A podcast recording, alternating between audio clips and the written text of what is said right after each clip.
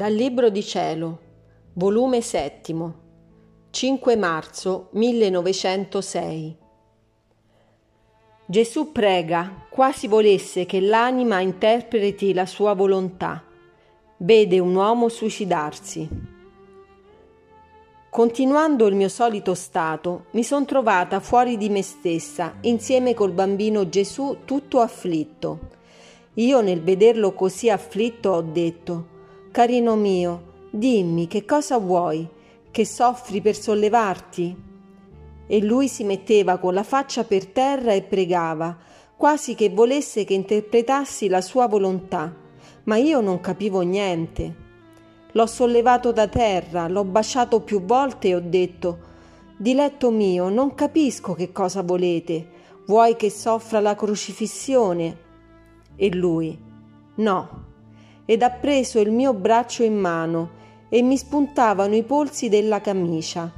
Ed io nel vedere ciò ho detto Vuoi che sia spogliato? Vi sento molta ripugnanza, ma per amor vostro mi sottometto.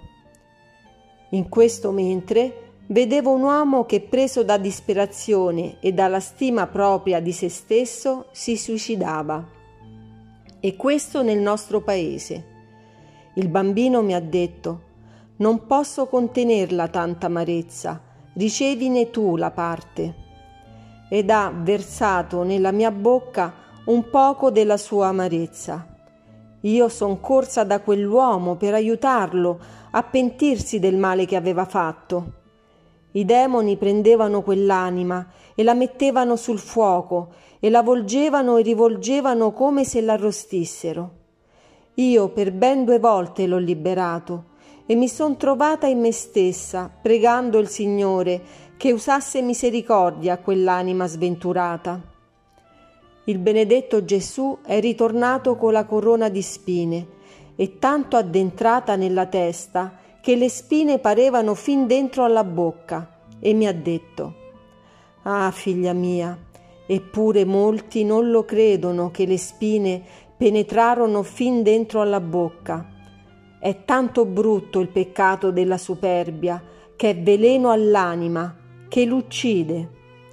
Siccome chi tiene una cosa attraverso alla bocca impedisce che passi alcun cibo nel corpo per dargli vita, così la superbia impedisce la vita di Dio nell'anima.